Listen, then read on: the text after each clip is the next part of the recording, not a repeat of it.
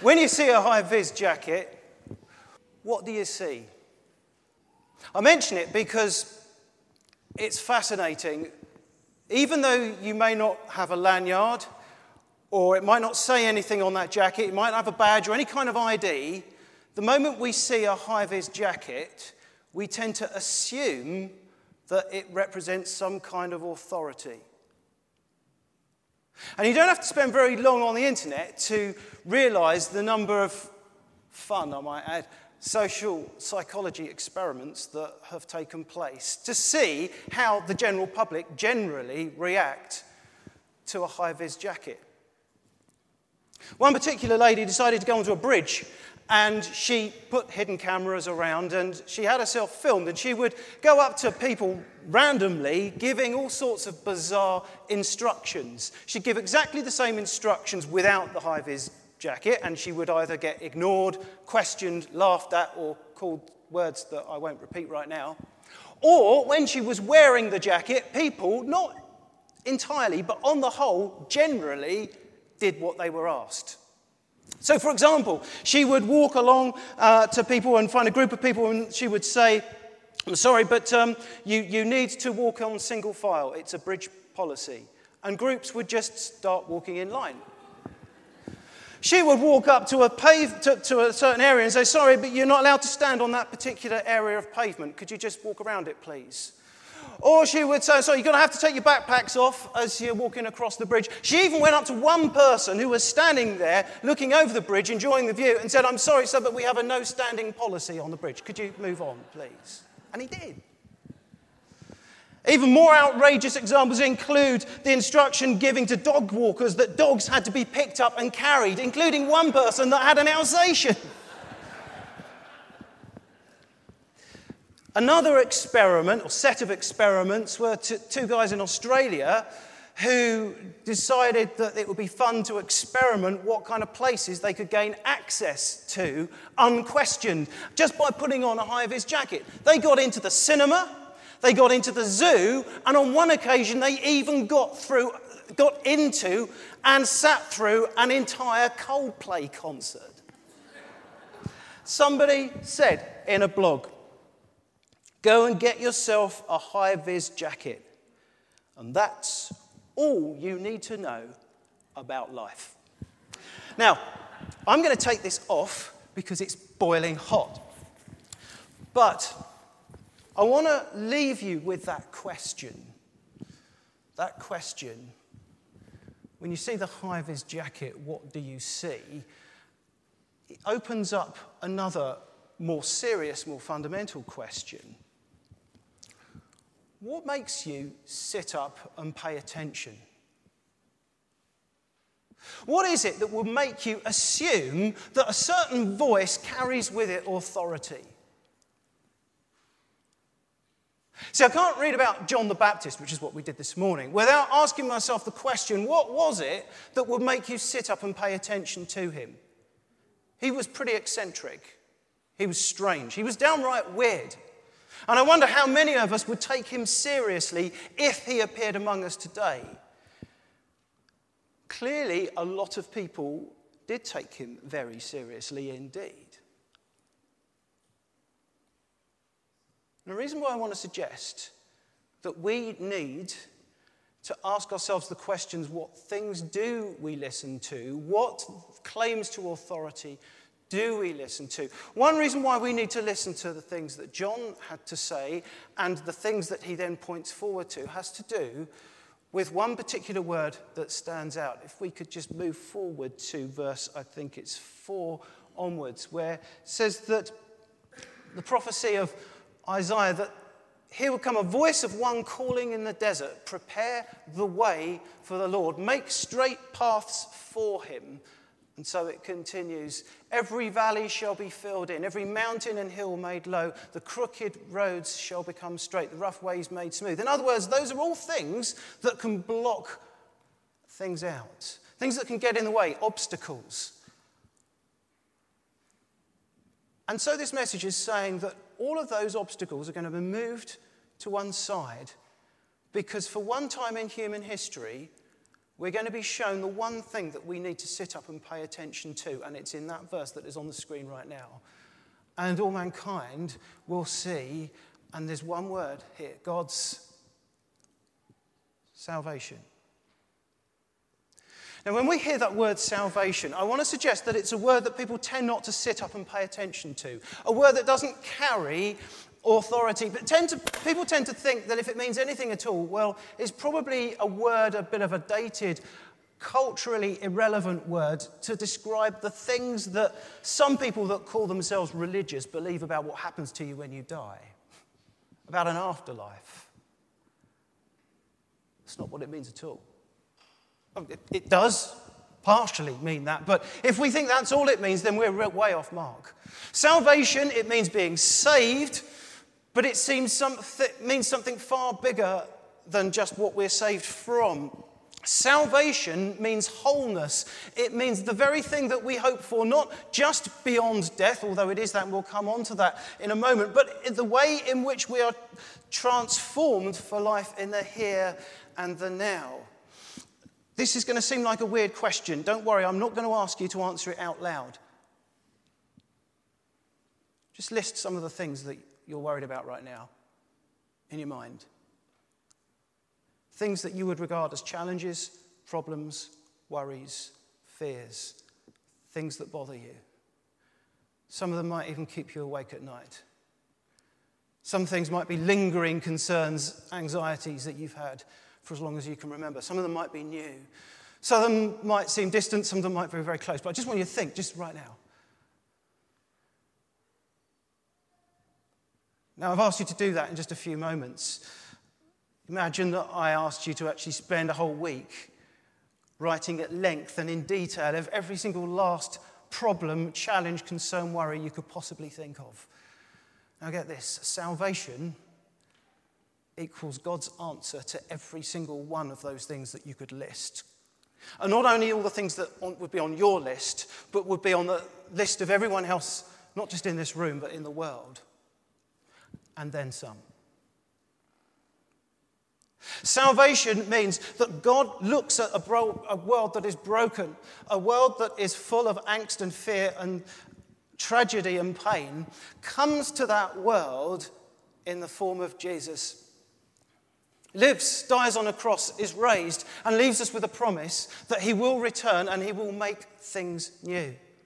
And it's because we live in the light of that promise that we can talk of this sense of salvation, of being saved. We still live in this world with all its suffering and its pain, but we have this hope that every single last concern and worry will be addressed and the world will be transformed and we will live forever with him. That is something that seems so extreme that to the vast majority of the world's population it would be written off as absurd. But that's the one thing that should make us sit up and pay attention. So what, what will salvation be like? What does the future actually look like? Because as I was thinking this through, I'm not sure it's something that we talk about that often. Certainly we don't talk about it enough. So let's just take a snapshot, and this is going to be really whistle-stop tour stuff, just a snapshot over these next few minutes as to what the promises of God, of what the future looks like, is actually like. In the book of Revelation, can we have the, the, the passage on the screen? We have the book of Revelation right at the end of Scripture, at the end, towards the end of, of the book of Revelation, we have this sort of summary of what the future will look like when Christ returns, when the dead are raised, and when God makes his dwelling among us and transforms the whole world forever. It says this: "Then I saw a new heaven and a new earth, for the first heaven and the first earth had passed away, and the sea was no more. I saw the holy city, the new Jerusalem, coming down out of heaven from God, prepared as a bride adorned for her husband. And I heard a loud voice from the throne saying, 'See, the home of God is among mortals. He will dwell with them and be their God. They will be his peoples, and God himself will be with them. He will wipe every tear from their eyes. Death will be no more. Mourning and crying and pain will be no more, for the first things have passed away.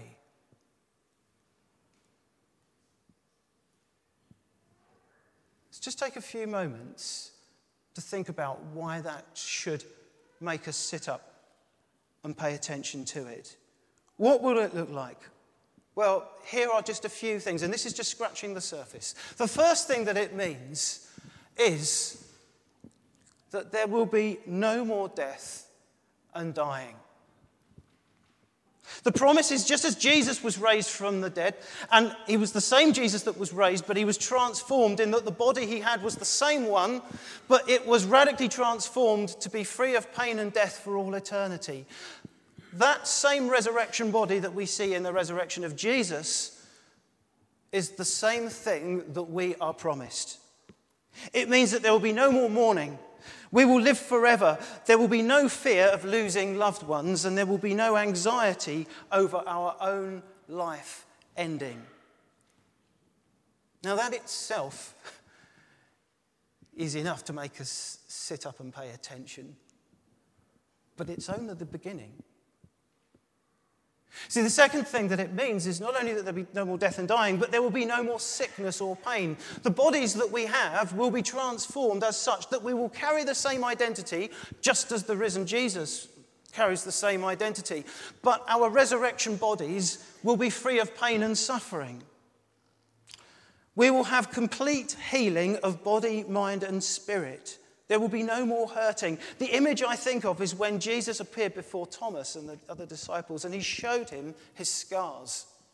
Now, it was the same Jesus who had gone to the cross. We see that by his scars. But the scars themselves have been healed. There was no more any, any pain. It means that the things that we experience that represent pain for us in this life won't be just swept away under the carpet as though they don't matter, as though they're insignificant and meaningless. No. But they will be transformed, given a new meaning, and the pain and the suffering that they represent will be a thing of the past, gone.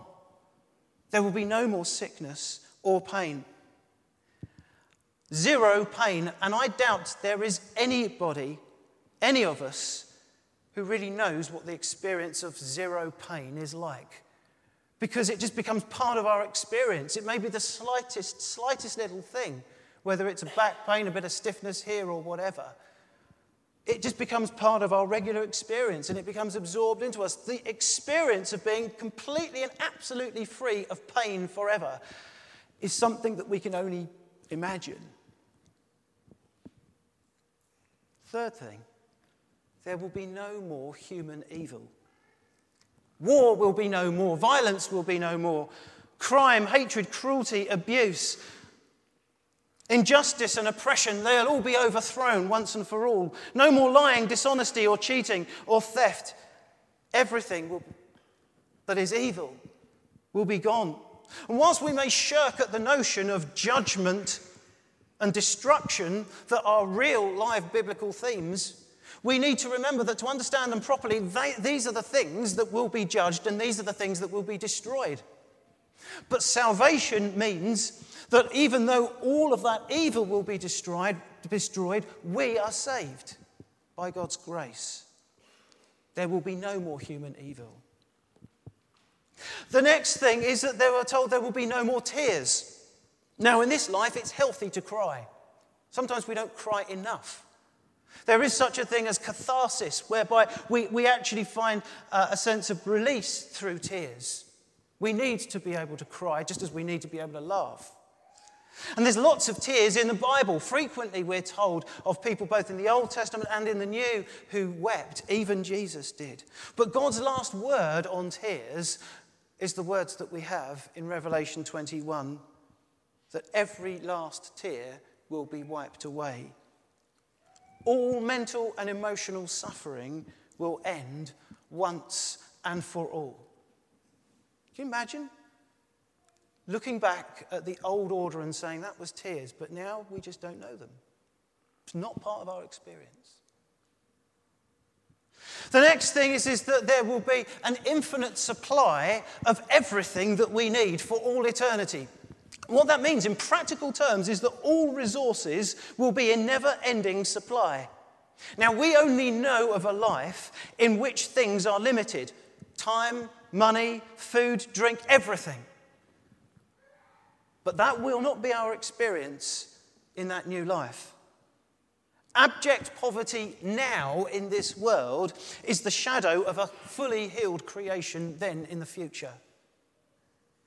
Any sense of anxiety of running short in this life is our homesickness for our future home in God, where there will be everything that we need forever.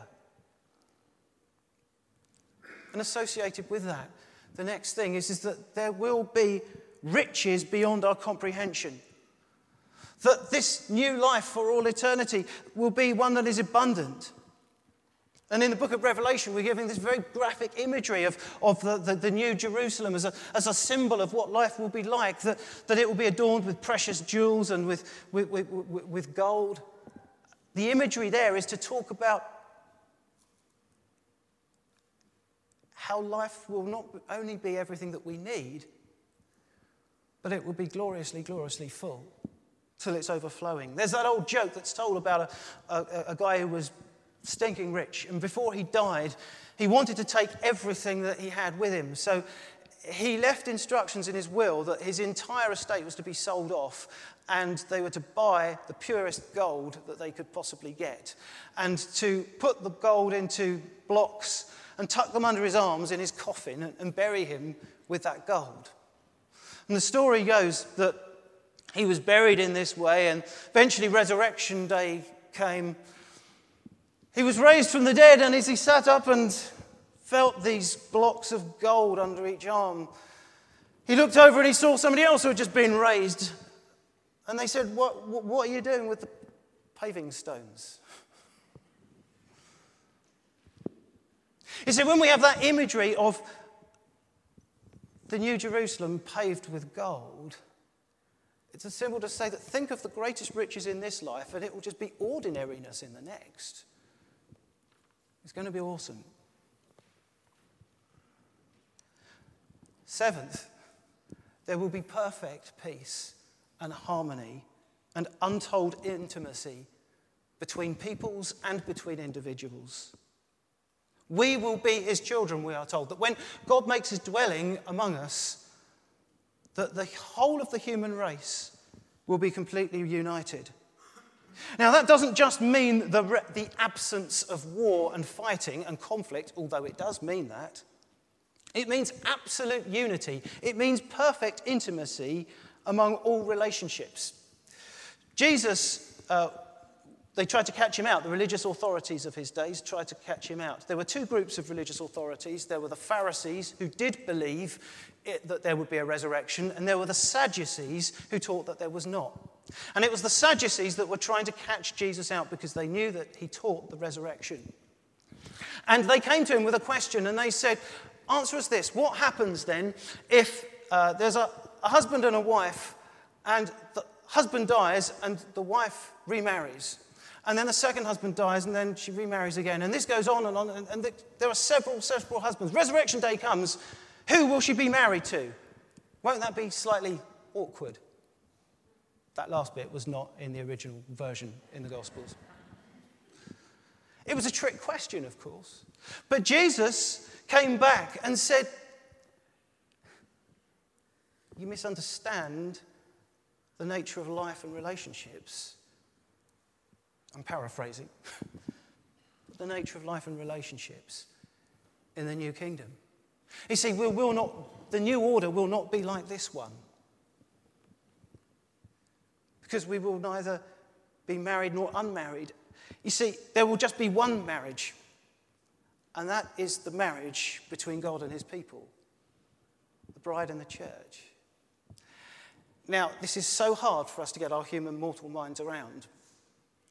But I think what Jesus was saying there is that because every human relationship will be so completely and utterly and radically transformed into perfect intimacy, the best that we can use to imagine that right now is to think of the most perfect, happy, intimate marriage in this world Imagine that. Every human relationship in eternity will be even more intimate than that. In other words, it's not denying that we'll see our loved ones in eternity. Of course we will. We'll be there together. We'll still have our identity. We'll still have those relationships. But every single relationship will be so completely and utterly transformed forever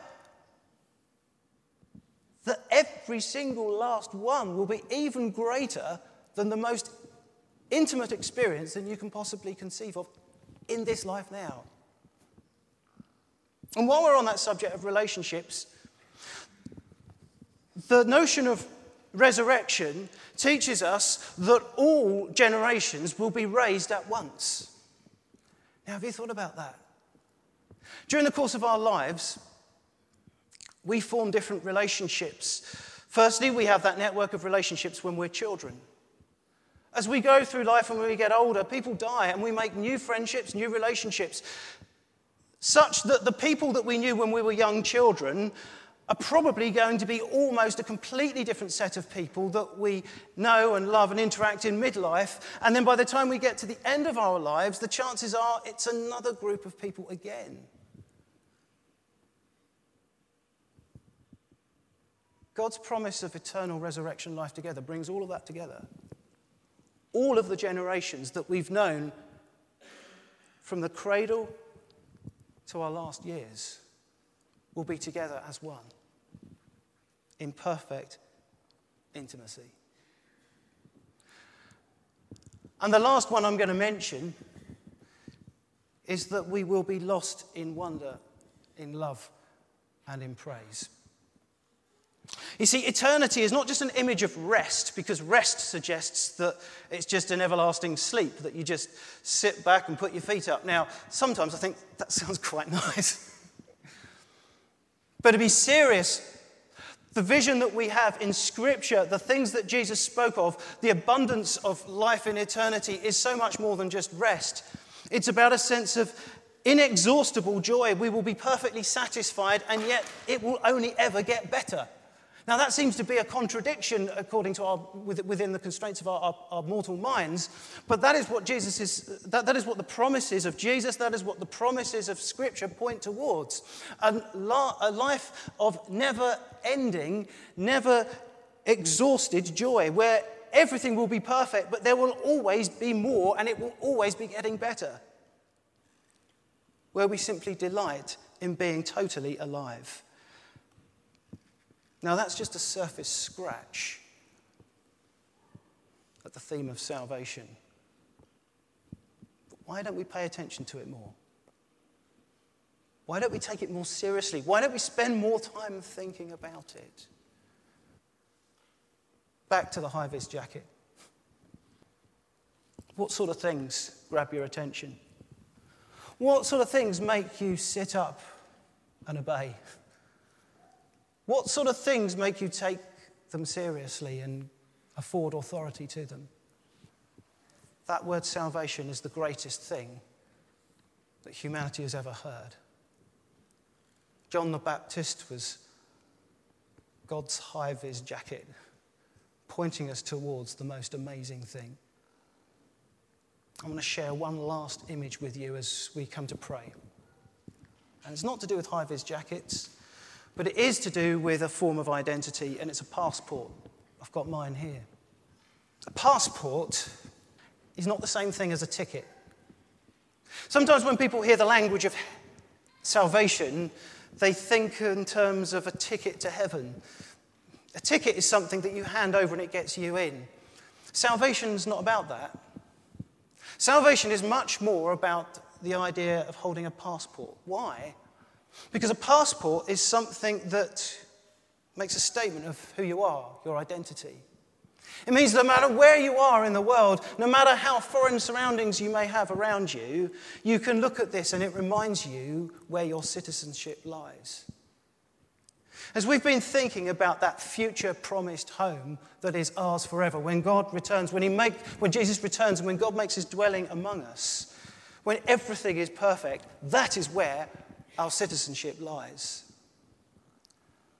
So, as we journey through Advent, as Christmas approaches, as we hear that story told that we've heard told a thousand times before, let's open it up to the possibility that there just might be something inside that is bigger than what we know on the outside.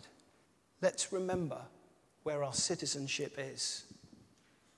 Salvation, the one thing we need to pay attention to, is that identity that is ours, that citizenship that is in that promised future that will be here on earth, but an earth transformed.